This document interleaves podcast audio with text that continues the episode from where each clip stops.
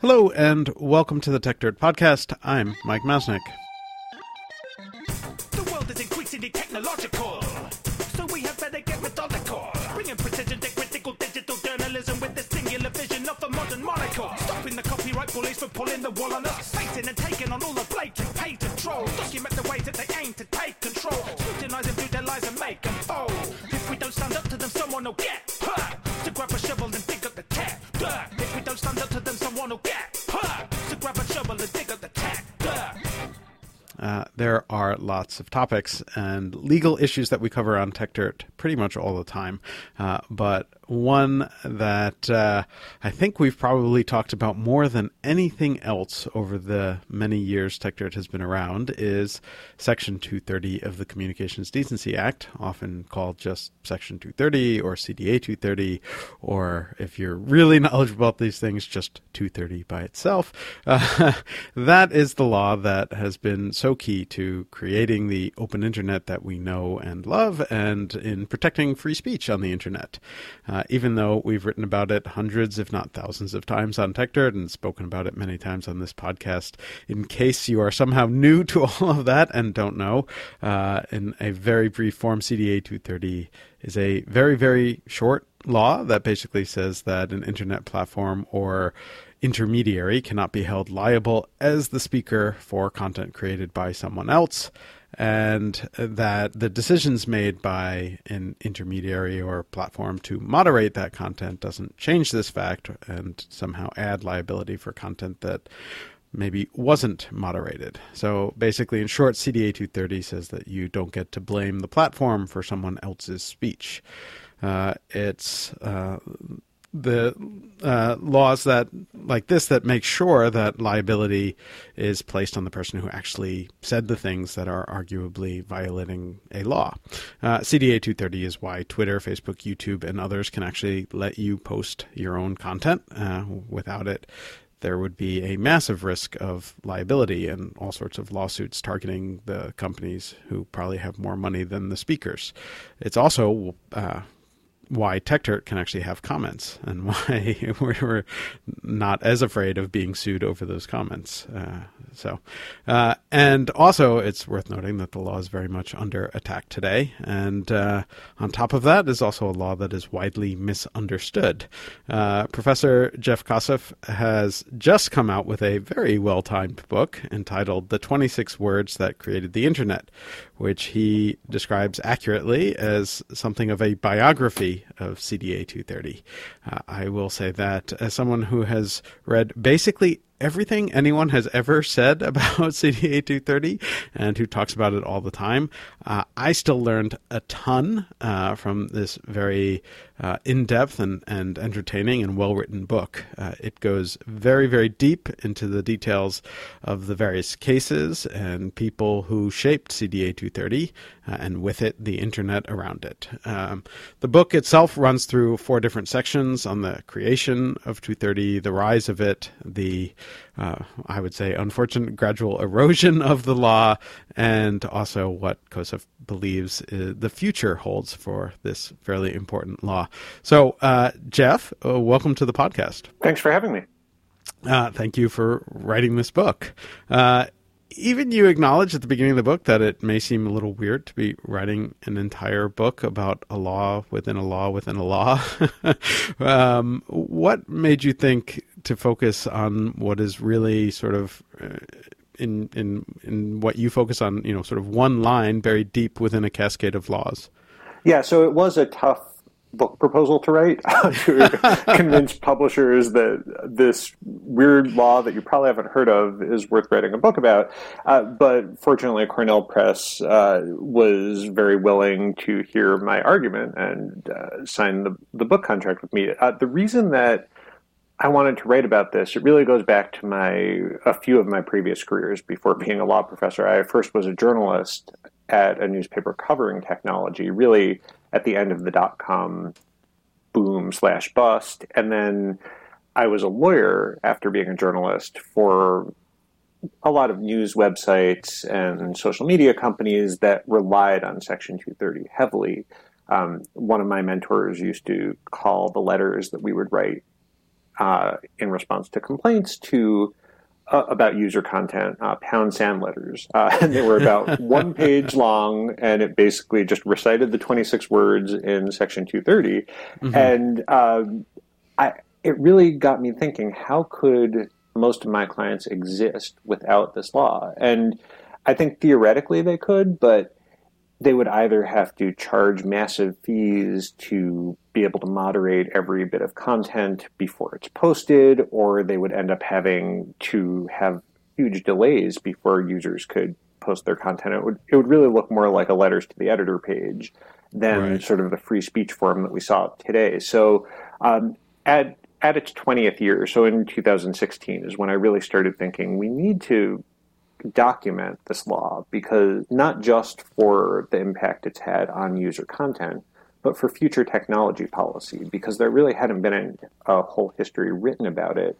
And I started seeing, you know, there are a lot of the documents from the early days and from its passage that were disappearing. A lot were found one on an archive.org page of a GeoCities page. Um, hmm. I uh, and frankly, some people who were involved in the passage of the law and cases leading up to the law had started dying, and I started realizing, you know, that, that it's really important to have a written history of this incredibly important law.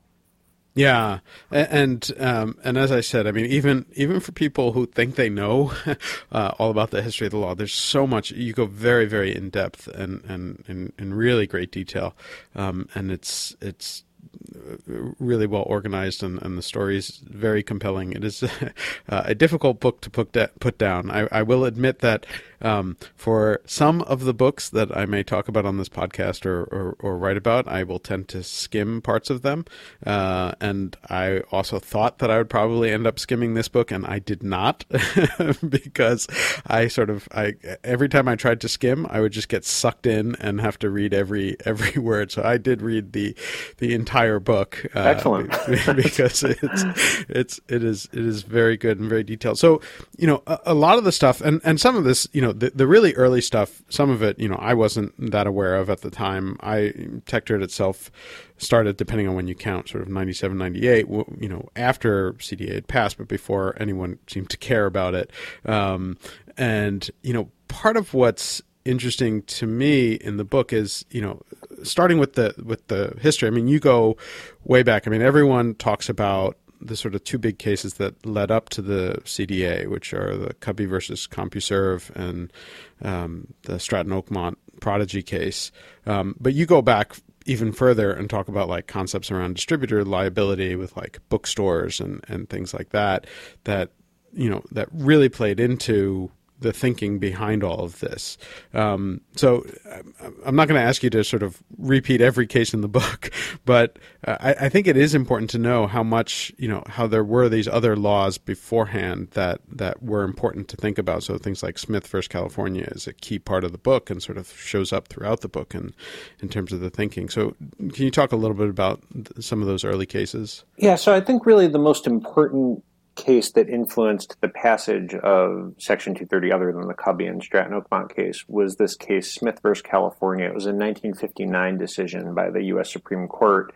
And it's this fascinating case that, I mean, I when I say that I got obsessed with getting every detail, I was getting the draft registration of the person involved. It involved a man who at the time was a 72 year old Polish immigrant named Eliezer Smith, who ran a uh, newsstand in what was then a seedy part of LA, but now is a really hip part of LA. um, and he was arrested for selling a book, which I actually do have a copy of, that at the time was deemed obscene under the Los Angeles Obscenity Ordinance. Uh, it's actually just a really terrible book. Uh, it's and by today's standards, it would probably be like a soap opera, what you what you would see. But it it did have some erotic descriptions, and the LAPD believed that was obscene. So he gets arrested. Um, he's convicted in municipal court and sentenced to 30 days in jail.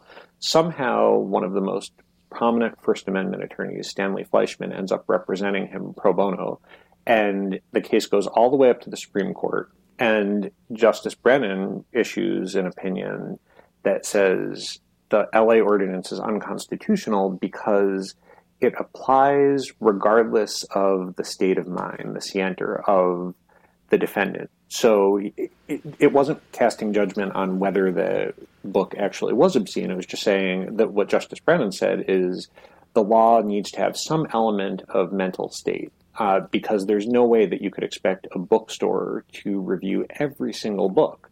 But he didn't. He didn't specify what that mental state was. So we would have cases over the next decade or so where the general standard became whether a book whether a bookstore or other content distributor knew or should have known of the content. That's the only way they could be liable for the speech of others whose speech they distributed uh, that they distribute. So uh, it became this new or should have known standard, and that's how we got to the Cubby and Stratton Oakmont cases, where the courts had to figure out: do we even provide this limited First Amendment immunity? And what they ended up saying is CompuServe does receive this limited immunity because it allows users to post whatever they want and doesn't take any steps to moderate content, uh, while Prodigy took steps to have family friendly services, had user content policies, contracted out with moderators. So Prodigy becomes like a publisher, and so it's strictly liable as if it were the speaker and that's right. where that's where the members of Congress got involved, and it gave it was actually a fairly um, good opportunity for them because they were able to say, you know, we we have this problem here where these online services are discouraged from moderating, and we need to fix this now. Um, one thing that often gets left out of the history of all of these cases is that the judge who ruled on Stratton Oakmont was really abysmal. Uh, he, he, yeah, he, was, he, you make that clear in the book. Yeah, I mean, I, I, I, I fortunate, I, I, I, stick to what is in the public record, but uh, he was right. censured for making racist comments to an attorney before a civil trial, and two years later, he issues this ruling that's not really supported by any other court, and he just decides, I'm gonna I, am going to set these new rules for the internet. And again, it's just a single state court judge on Long Island, uh, yeah. uh, not binding on anyone. But this got so much attention that it it's really it, it is what prompted Section 230 to be passed. So much so that the conference report even mentions that they're looking to overrule Stratton Oakmont. Um, which doesn't even make sense because it's not binding precedent. But right. they, but that but it, it's just fascinating that this one judge was able to have so much impact on the internet. I, I, I think that had he not ruled on that case, I don't think Section 230 ever would have been passed. Yeah, and I mean to, to, be honest, I mean that's sort of a theme that, that goes throughout the the entire book is how much of what you know of, of how this history came about is you know so dependent on like the decisions of just a few people and that sort of all fit together and all could have gone in very very different ways.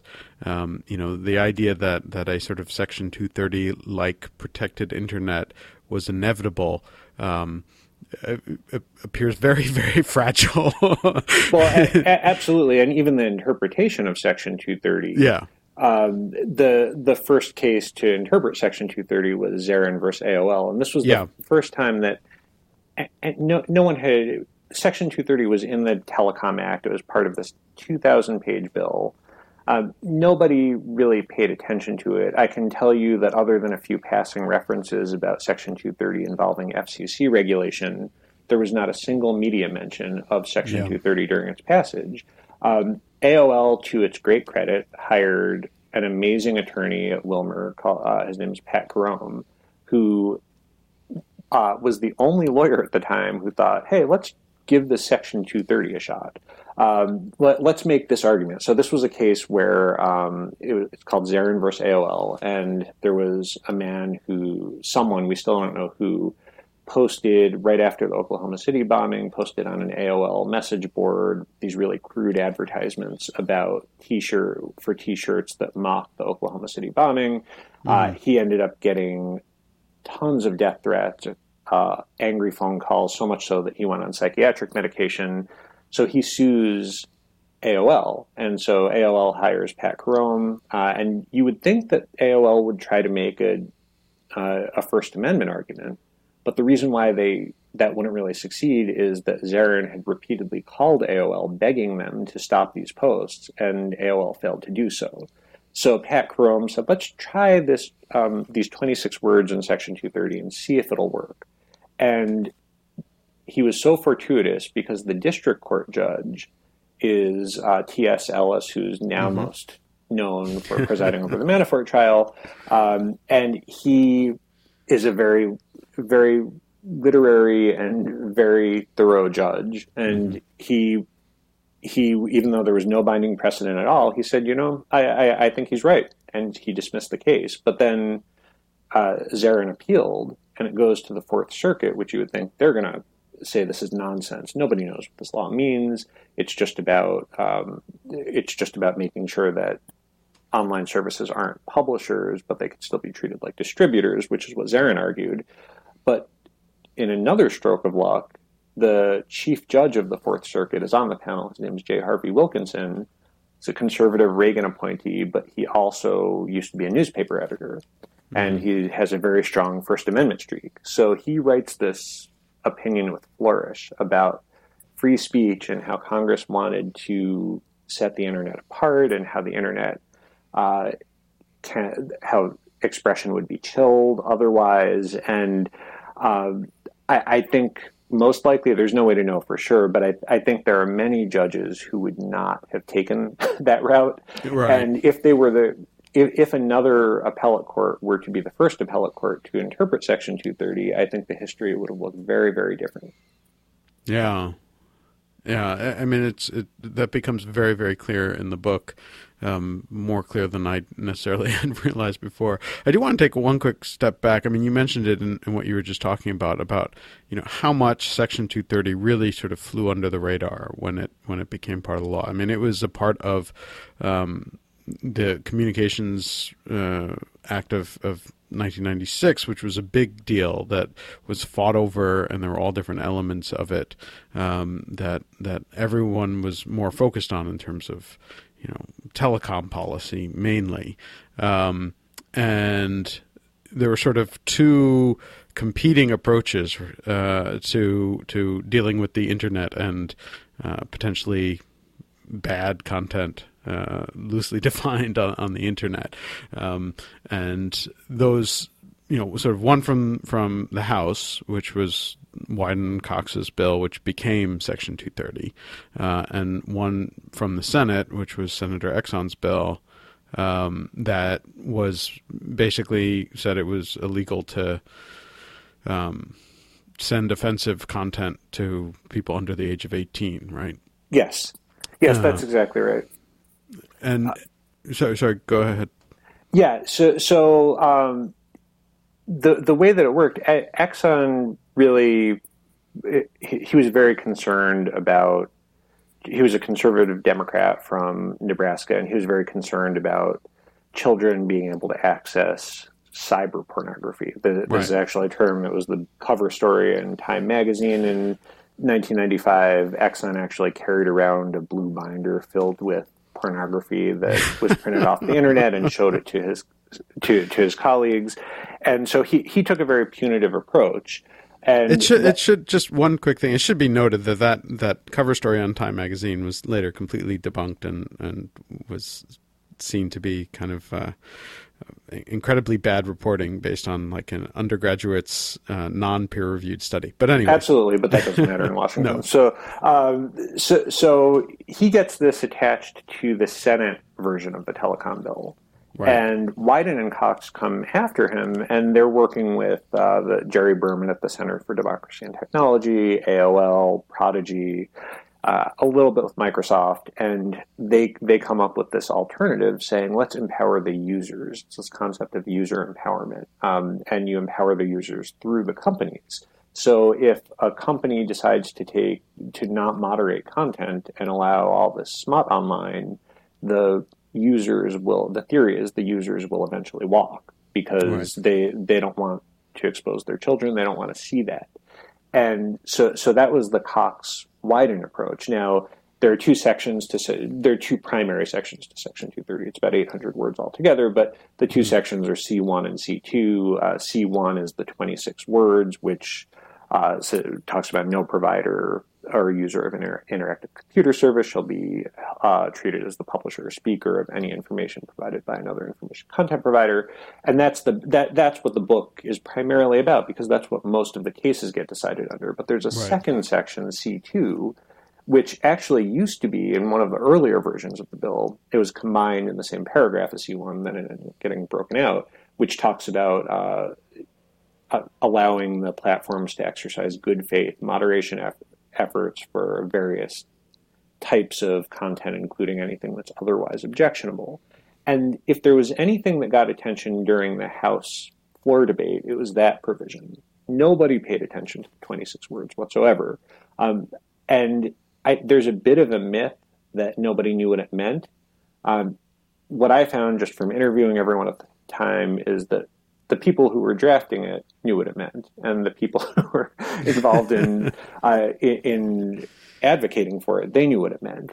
But the there was absolutely no media coverage. There was no real opposition to the to the 26 words at all. Um, and it, the, the main concern of the family rights groups was that the Exon amendment get into the telecom bill. And then what ended up happening at the conference committee is that both the House and the Senate versions ended up in the telecom bill.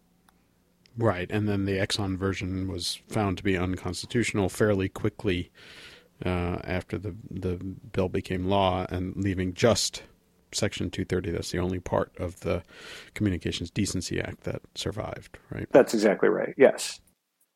So you know, one of the things that I found found interesting is you know in uh, 1996 with the passage of the uh, the larger uh, Telecommunications Act of, of 1996, John Perry Barlow wrote his famous uh, declaration about cyberspace and you know how you know we, we don't uh, follow your laws and, and talking about free speech and all that the internet enables.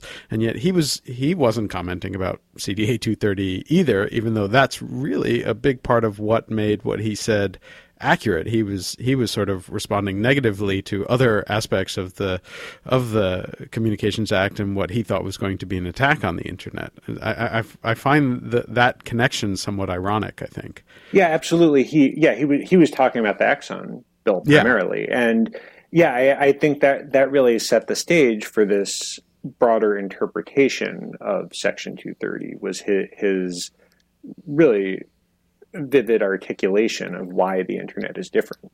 Yeah, yeah, and it's interesting. I mean, one of the things that that I've sort of thought a lot about is, and and I've maybe argued with some people about this is is you know whether or not the internet really is different. Uh, I mean, I think you make the case fairly compellingly in, the book that um, you know CDA 230 is designed.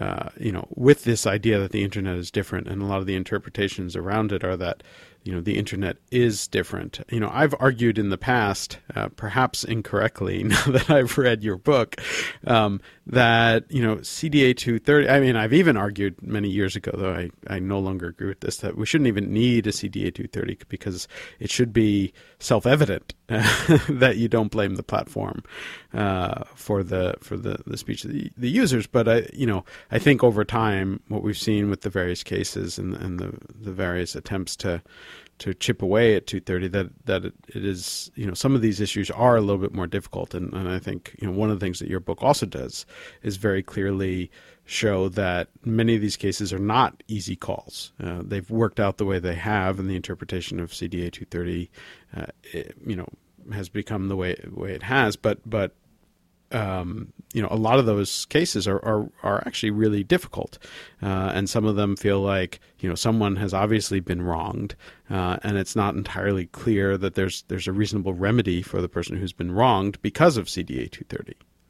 Yeah, absolutely. It's um, now I, I- I think um, the case that really was the most interesting to me for the whole book really gets at that point, and that's the Batzel versus Smith case. Yeah. Um, so, and I, I spent a lot of time talking with Ellen Batzel, and the, actually, the reason why I even wrote about it was I asked Chris Cox, who is one of the two authors of Section 230, you know, what, how do you think it's been interpreted? And he said, well, the Zeran case, that's what I intended because that involved AOL, which had this massive amount of content. And he said, but you know, I think that some judges, he, I think he used the phrase judicial embroidery on the statute. and I said, well, what's a what's an example? And the first thing he said was Batzel, Right. And uh, the case of Ellen Batzel, uh, she she was a, an attorney who had represented a lot of uh, art galleries and museums. She moved from California to North Carolina, and she hires a handyman the work doesn't turn out that great. They get into a payment dispute. Uh, she claims that he also asked to pr- show around his script to her clients. She didn't want to. Um, and it, what results is him sending an email to a nonprofit in the Netherlands called the Museum Security Network, which um, operates a website and a listserv. And in the email, he says, you know, I just did this work for Ellen Batzel. Uh, I, she said that she was the descendant of a Nazi. I think she was him. I think she said she was Himmler's granddaughter, and she also had a lot of really fancy artwork on her walls, basically implying that she had stolen Nazi artwork. Uh, the operator of the museum security network makes a few modest edits to the email and posts it on the website, and also sends it out to the listserv and uh, soon enough, Ellen Batzel starts losing clients because she represents a lot of uh, art galleries and museums, and right. they don't want to be associated with someone who has stolen Nazi artwork. So um, she ends up suing, and there's a lot of procedural stuff I won't go into, but uh, the case get, ends up getting bounced back uh, from the Ninth Circuit to the District Court. But the Ninth Circuit's most important ruling there is uh, that just because this one guy this one uh, listserv operator just made some edits and forwarded it along, that doesn't prevent Section 230 from applying just from the pure text of the statute. And uh, what Cox says is, you know, this is very different. We, we're dealing with a single individual who's making the conscious choice to forward along content, not AOL, which has all these bulletin boards, um, and I spoke with Ellen, Ellen Batzel about it, and she said, you know, I really think Section 230 is unfair. Obviously, that's kind of, I, you wouldn't expect anything different. But right. I asked her, you know, do you think that Section 230 is the reason why you were harmed? And she paused for a second and she said, no. She said, you know, he was in the Netherlands. There's nothing, there's no reason that he would have been researching U.S. telecommunications law when he's making these decisions. And can I curse on this? Sure. Okay. Yeah. So uh, she she said probably the most insightful thing that anyone said to me during the entire time I reported this, which was people are going to be assholes, mm-hmm. and I think th- that's right. I mean, I think a lot of these Section 230 cases, while while some do involve sort of the negligence or arrogance of some of the platforms, a lot of them we, we need to also remember come down to the individual user, person, the posters or the person who's right. causing the harm, and there are a lot of assholes. And you're that's I, I think Section 230 might provide a better mirror to these people, but it, it doesn't. It isn't necessarily what causes the people yeah. to cause this harm. Yeah, I mean, I mean that that gets into a topic I've been thinking a lot about lately. I mean, a lot of the, you know, now that the narrative certainly about technology and especially internet platforms has has turned from from being positive to being very very negative. You know how much of it is is actually just a, a, reflection itself of humanity and sort of the you know humanity is not always great. And and there are a lot of assholes out there.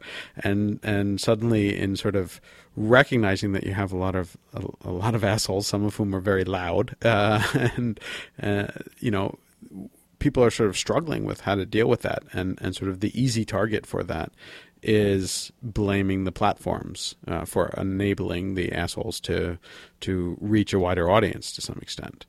Um, and you know, it's I think that's part of the reason why 230 is so much under attack these days because people are sort of you know, reasonably upset about about a number of assholes online, uh, and and then sort of trying to figure out what to do about it, and and feeling that 230 is is part of the issue that is uh, stopping their ability to do something about it. Which I, I you know, I, I think it's it's it's kind of a strange situation where you you know you sort of blame a law for stopping platforms for stopping humanity from from being jerks. Uh, because humanity has a pretty long history of including lots of jerks prior, prior, to the internet itself existing. And I'm not sure that um, forcing third parties to hide the um, bad behavior of of some assholes stops people from being assholes. But that's yeah so I think the issue about um, whether you hold the posters or the platforms liable can get a little nuanced because first there is some difficulty with holding the individual posters accountable. So, mm-hmm. um, actually, the subject of my next book is a history of anonymity in the United States, huh. the First Amendment right of anonymity from the Federalist Papers all the way to the more current debates about John Doe subpoenas and Tor, and right. there there are a few barriers to holding the posters accountable. Uh, some some of it is technological, so if someone is properly using some anonymizing technology, or if they're posting from a public space or an account that they don't own, it might be difficult to track them down. Um, and the other issues will become, even if you can track them down, some courts will prevent it by applying this sort of qualified First Amendment protection for right. their identity. So that's one issue. Um, another issue is that the platforms, while they don't, most platforms, I wouldn't say all, but most platforms don't contribute to or encourage the uh, the precise harmful content. Right. But they can be used to weaponize the harm more than if they didn't exist. And I think that's a very real issue. I think uh, the Herrick versus Grindr case, mm-hmm. um, that's a case where an individual, uh, a guy, his ex boyfriend wanted to basically get revenge on him and uh, went on to this uh, dating app and basically got all of, I mean, hundreds and hundreds of people to go to this man's home and work demanding sex and basically suggesting that even if he says no, he really does want it. And uh, it, it, was a real threat to his safety. Now, yeah. um, the issue with sort of the platform responsibility is that had, had this not been over a platform, it could never have spread so quickly. Now, what to do about it is a different question. Um, do you uh, do you impose certain standards of responsibility on the platforms? Do you prevent them from transmitting the user content altogether?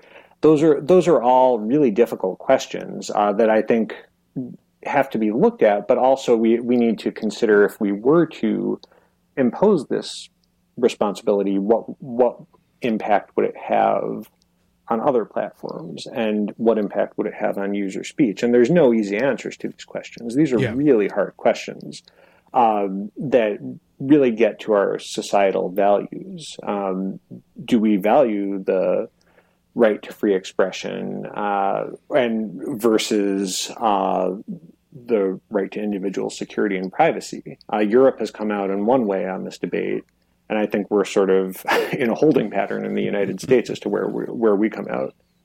Yeah, and and I think that's it's really important. It is something that I've been trying to to highlight more and more on Techdirt are sort of the um, you know, I, I, even argue against people who call them difficult choices. I, I call them impossible choices, yeah. right? Because no matter what you do, there are trade-offs, and um, you know, somebody is not going to be happy with, with the end result uh, Absolutely. Of, the, of the trade-offs, um, and that's what makes it so challenging. Um, you know, and and I. I am a very, very strong CDA 230 supporter uh, because I think that the benefits of it greatly outweigh um, the alternatives. But I, I, recognize that there are some people who end up um, not in the best position thanks to thanks to the way that the law is is set up. Absolutely. Um, so one one question that, and I know that that the book focuses on the 26 words, which are section C1. Um, one thing that sort of interested me is, um, and you mentioned this a little bit earlier, but not exactly. It's like how little uh, attention C2 gets, uh, and actually how C2 almost gets no attention at all, and, and there are very few, if any, court cases about C2.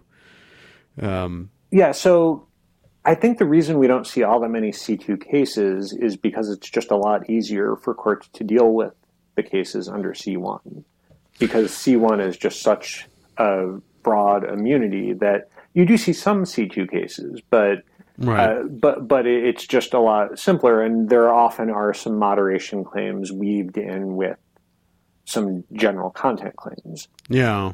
I mean, I, I, think part of the reason why I wonder about that is because, like, the. Uh, and there is no general perception of CDA 230. Most people don't know about, it. but but uh, among people who do talk about it, there's often this belief that the thing about CDA 230 is that it encourages platforms not to moderate at all, and you know, the thing that I always point out is, you know, the whole point of C2 is actually the opposite of that, right? It was to encourage companies to feel free to moderate. I mean, that's why the, the Stratton Oakmont decision was so concerning. The reason why Prodigy uh, got into trouble was because it was trying to, to set up a family friendly platform that involved some level of, of moderation. Um, and so I always sort of try and remind people of C2 existing and the, the sort of pushback on that is, yeah, but, you know, no, nobody ever pays attention to C2, and it never, it almost never comes up in, in any court rulings. Um, and so it's it's you know I, I've I just sort of I've wondered about that a little bit, but. Yeah, I, I, was actually just at a, I just spoke at a book forum about the book at the Cato Institute today, and there was uh, a question. I think it was the inevitable question of uh, wasn't Section 230 intended to uh, make the platforms be uh, politically neutral. Uh, this is mm. obviously the question that's coming up in Congress. Yeah. And I I said, no, I mean, you look at C2, and that's exactly the opposite of what C2 right. says. It says you can you can filter out anything that you deem objectionable. Um, so, I mean, the, the, that that specifically allows the platforms to make choices. You know, if I if, if I want to block all of one political viewpoint or another, that's actually permitted under Section 230. Yeah, and indeed, somewhat encouraged. Yes. Um, though you know, I don't think they were thinking of it in terms of blocking out uh, political viewpoints, sure. but but you know anything else. So yeah, it is it is sort of. Um, it is sort of interesting the way 230 is sort of being reflected, especially among uh, politicians these yes. days. um, so, well, let, us talk a little bit about. Um, uh, well, we didn't really talk. Well, it was, I, so I guess uh, I was going to ask about FOSTA, but we'll go back to that in a second. But let's talk a little bit about the, some of the cases, the more recent cases that have sort of, you know, uh, pushed back or or poked holes in in 230, um, because I think you know those have become important. Um, and you talk about roommates and, and AccuSearch, which are sort of the the the first cases that really began to suggest that the, the 230 immunity might not be as complete and as absolute as the earlier cases found. Yeah, so um, I think AccuSearch might have had a bigger impact, but roommates.com is sort of the flashiest case, and in part because then Judge Kozinski uh, used some real flourish in his writing, uh, perhaps which which he's known to necessary. do. Yes, yes. yes. Uh, as as I talked about, he uh, his earlier opinions called for the return of the firing squad and the guillotine. Right. Uh, completely unnecessary. But um, he so roommates.com involved a roommate matching website that basically required its users to state certain preferences that at least uh, some nonprofits alleged violated federal and state housing laws. And the roommates.com decision, I think, has been unfairly represented a bit mm-hmm. as a complete loss for platforms when, in fact, uh, the court divided up the responsibilities into three buckets. Uh, the first being whether roommates could be held liable for the questions it asked. And I think that's an easy question of yes, it could, because that's not third party content. Those are the Right. questions that it's asking. Uh, the more difficult category were um, basically the the preferences that were developed through its multiple choice questions. Um, and Judge Kozinski said, yes, it can be held liable for that.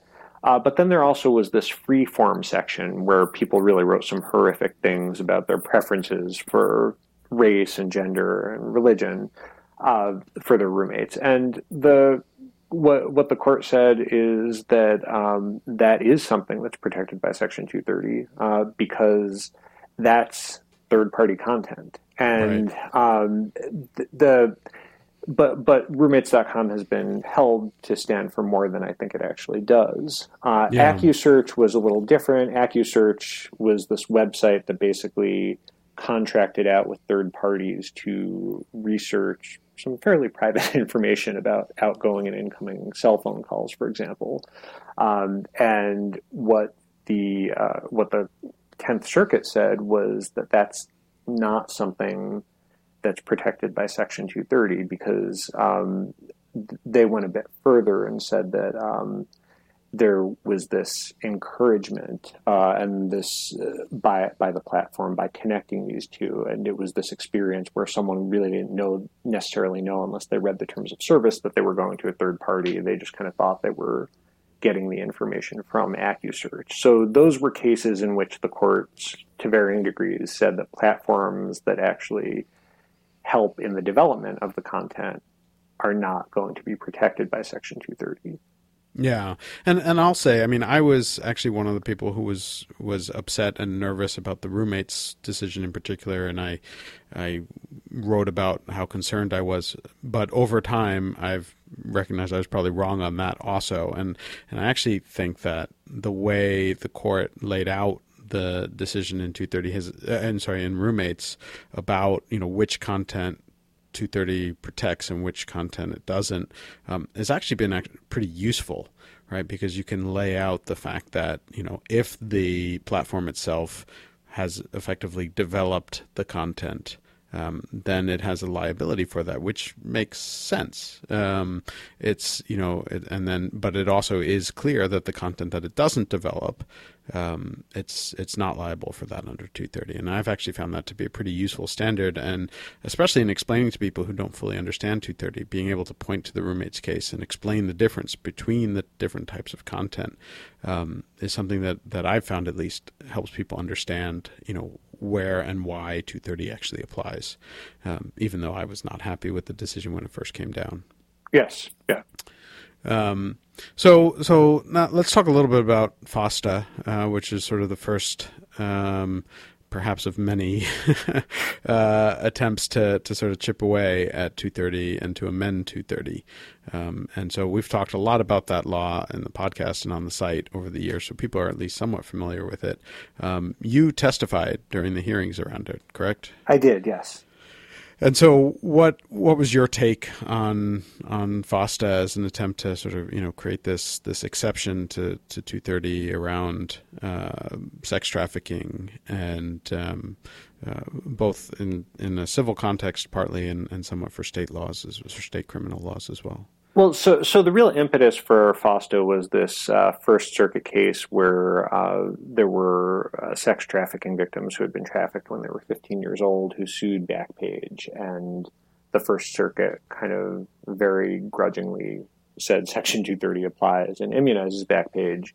Um, I think part of the problem is that uh, FOSTA w- should not have even been necessary because I don't think Backpage should have been immune under Section 230. Uh, part of the problem was that all of the facts in the record were not out yet. Uh, there's a Mhm. really damning Senate investigative report that I go through in the book in uh, detail that show a lot of steps that Backpage uh, had taken um, in sort of the in, in these advertisements. Uh, there was a Washington Post article, and the other problem, and this gets a little in the weeds, but I don't think that the plaintiffs made the best argument in opposition to the motion to dismiss. They focused entirely on whether um, their claims treated Backpage as the publisher or speaker of content, which is one way to get around Section 230.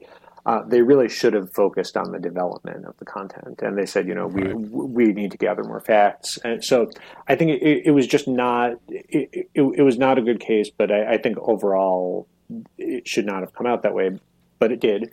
And I think part of the problem problem that we had with FOSTA and SESTA is um, it was partly the initial response of the tech community or the, mm-hmm. the tech companies. Um, I don't think that they treated it with the gravity that which just the I don't think they recognize the serious nature necessarily of this issue. They treated it like another technology policy issue when mm-hmm. in fact this was very different. This was minors being sold on the internet. Right. And they treated it in the book. I say they treated it kind of like net neutrality, um, and so so the initial. I, I, I think that, and this was kind of in this general climate of uh, political change for the platforms where they're suddenly not the darlings of Capitol Hill anymore, and now they're suddenly um, kind of opposing this uh, legislation without, I, I, don't think, without offering any alternatives and without mm-hmm. explaining, be- better explaining why an alternative wouldn't even be necessary.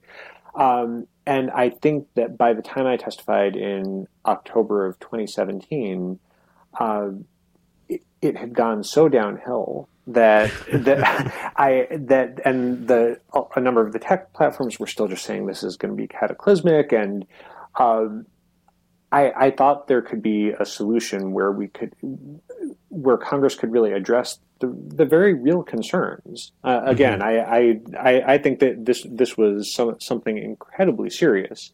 Um, so my preference would have been to have an exception to Section 230 that uh, ha- that's based on intent, which is a very high standard. But I right. also think Backpage would have clearly fit, fallen into it because I don't want to leave any illusions. I thought Backpage should be sued. I, I right. and I'm I, am thrilled that they were shut down because uh, they they were not serving. they so, some might say they were helping law enforcement by having this public platform, but I think based on the Senate report, I have no issues with saying that you, you know I, I, I, would have no problem with Backpage being exempt from Section 230.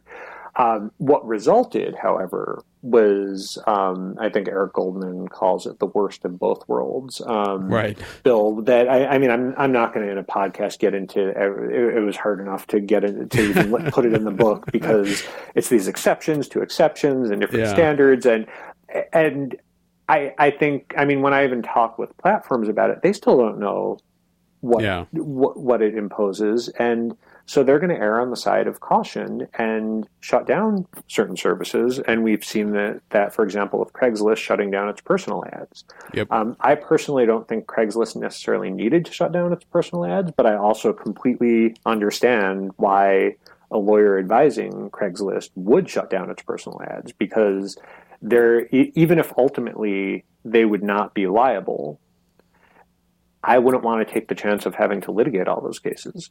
Right. And uh, the, and I think that's the real chilling effect that you have to deal with when you pass an exception to Section 230 that has this fairly confusing set of standards of accountability. I don't think anyone quite knows how to deal with it. And I think that really can be instructive for future attempts to amend Section 230. Yeah, yeah, no, and I think that's important. It's also worth noting that you know you mentioned Backpage being shut down, right? So one thing that Section 230 does not apply to is federal yes. criminal law, and Backpage, importantly, was shut down. The site was seized, and the founders were arrested before uh, SESTA FOSTA was signed into law, just a couple days before yes. SESTA FOSTA was signed into law, though the supporters of SESTA FOSTA seem to take credit for it, which struck me as a bit bit odd and a bit premature. But um, yeah, and it sort of created this mess. And, and, somebody else pointed out recently that even though Sesta Fosta has now been the law for a year, it's unclear if it's ever actually been used, um, despite all these claims that it was necessary. Yes. Um, so there's some some some interesting things there. So to sort of round out this podcast, uh, you know, Section 230, I mean, you, the, the, as I said, the book is great and it really makes the case of why it's been so important, but also many of the, the challenges and, and many of the trade offs associated with it. Um, you know, what in an ideal world, what do you what do you think should happen in terms of you know as 230 as people are examining it and questioning it and, and perhaps challenging it, what what do you think would be what would be the ideal way forward? So I, I, I hate to say this because it re- really could create more problems down the road, but I think it has to be looked at on a case by case basis.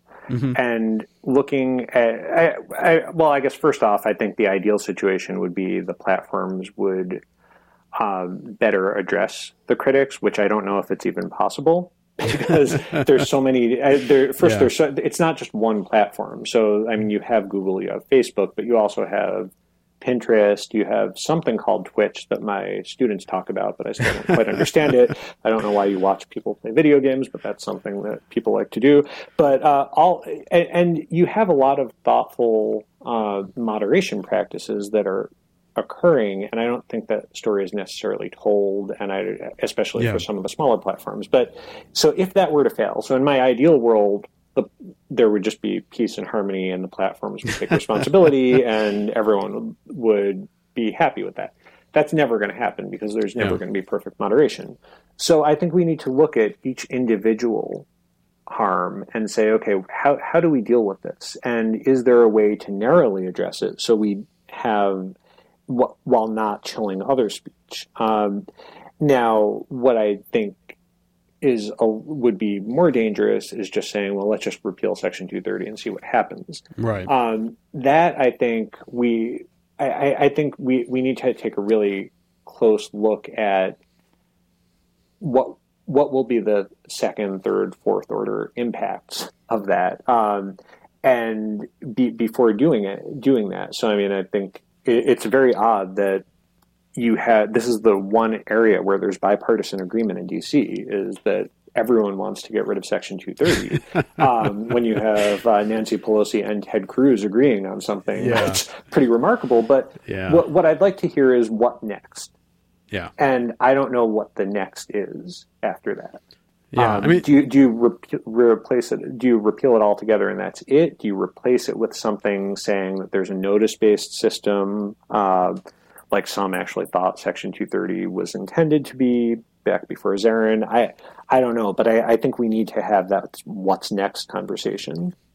Yeah, I mean it's interesting. You know, I've sort of joked about the fact that there's now sort of bipartisan support uh, against 230. Um, but for but the funny thing is, of course, it's for very very different reasons, right? I mean, yeah. you know, you have the the uh, Ted Cruz, Josh Hawley side of things, or Louis Gohmert as well, who argue, as as the commenter said to you at the Cato event, um, that they believe there's some sort of neutrality requirement uh, built into 230, which doesn't actually exist, um, which is also a little bit ironic since they pretty much all those same people have argued that net neutrality as a concept is evil, and yet suddenly they want some sort of weird platform neutrality. But anyways, that's side commentary.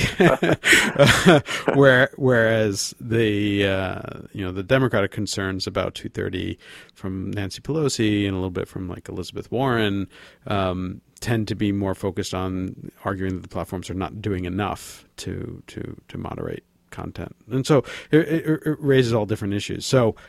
Um, I mean, I, I, I, you know, I tend to to side with just keep 230 and don't please don't chip away at it anymore.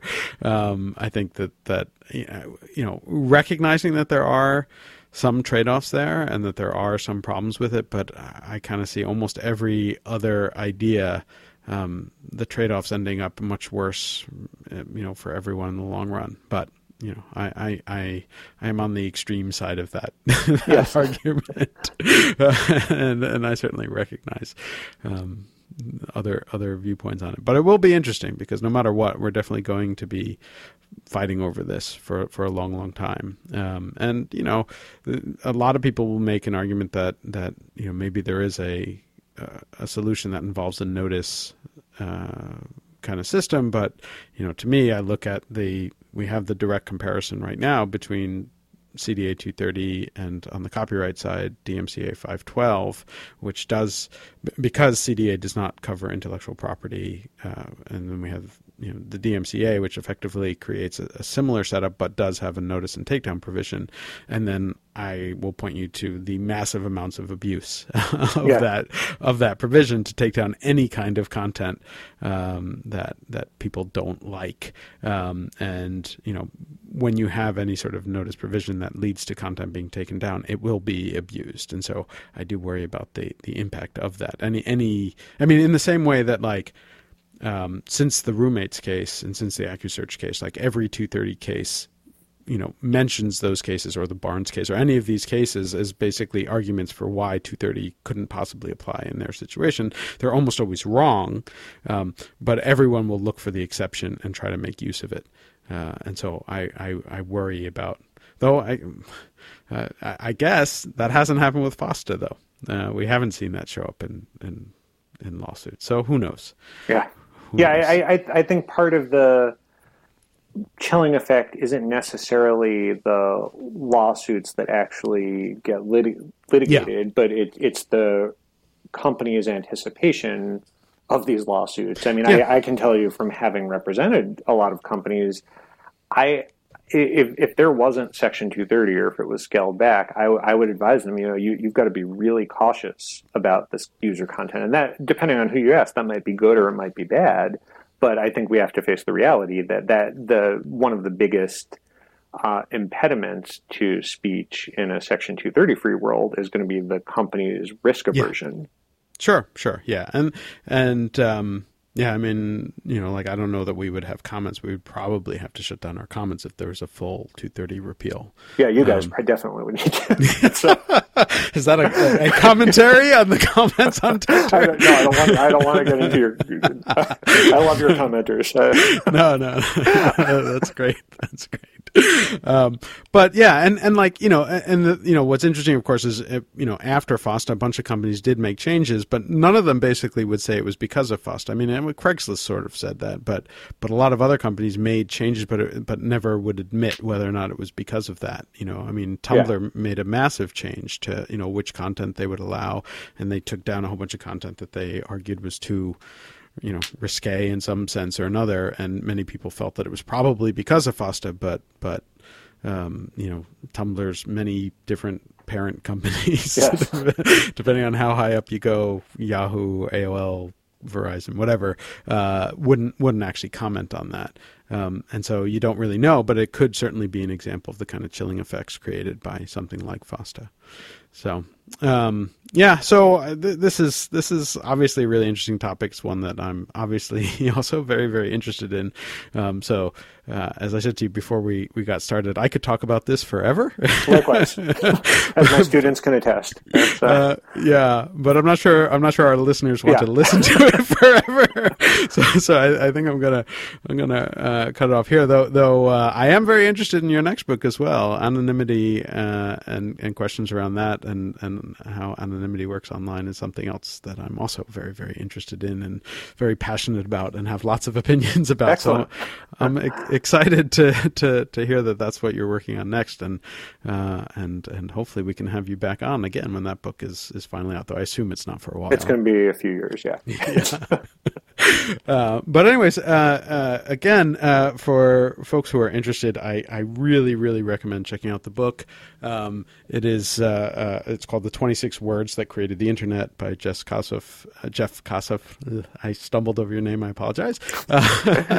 and it's you know it's it is a really really engrossing readable book and it gets into all sorts of details if you don't know anything about cda 230 um, then it's totally worth it if you do it is still totally worth it because uh, you you know between going deep into the details and you know interviewing many of the actual people involved in this stuff there's there's lots of new stuff and lots of really interesting stuff. And also frankly just putting it all together into a single book um, where you can sort of see it all together um, is really, really useful in sort of uh, giving you a level perspective in terms of viewing how Section 230 came to exist and, and how it works, which I think is a really valuable contribution. So, um, thank you very much for, for writing the book. Uh, it, it, it's really excellent. And uh, thank you very much for taking time to join the podcast. Thanks so much for having me.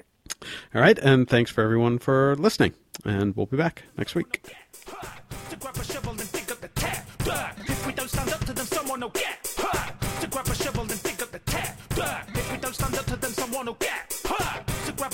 dig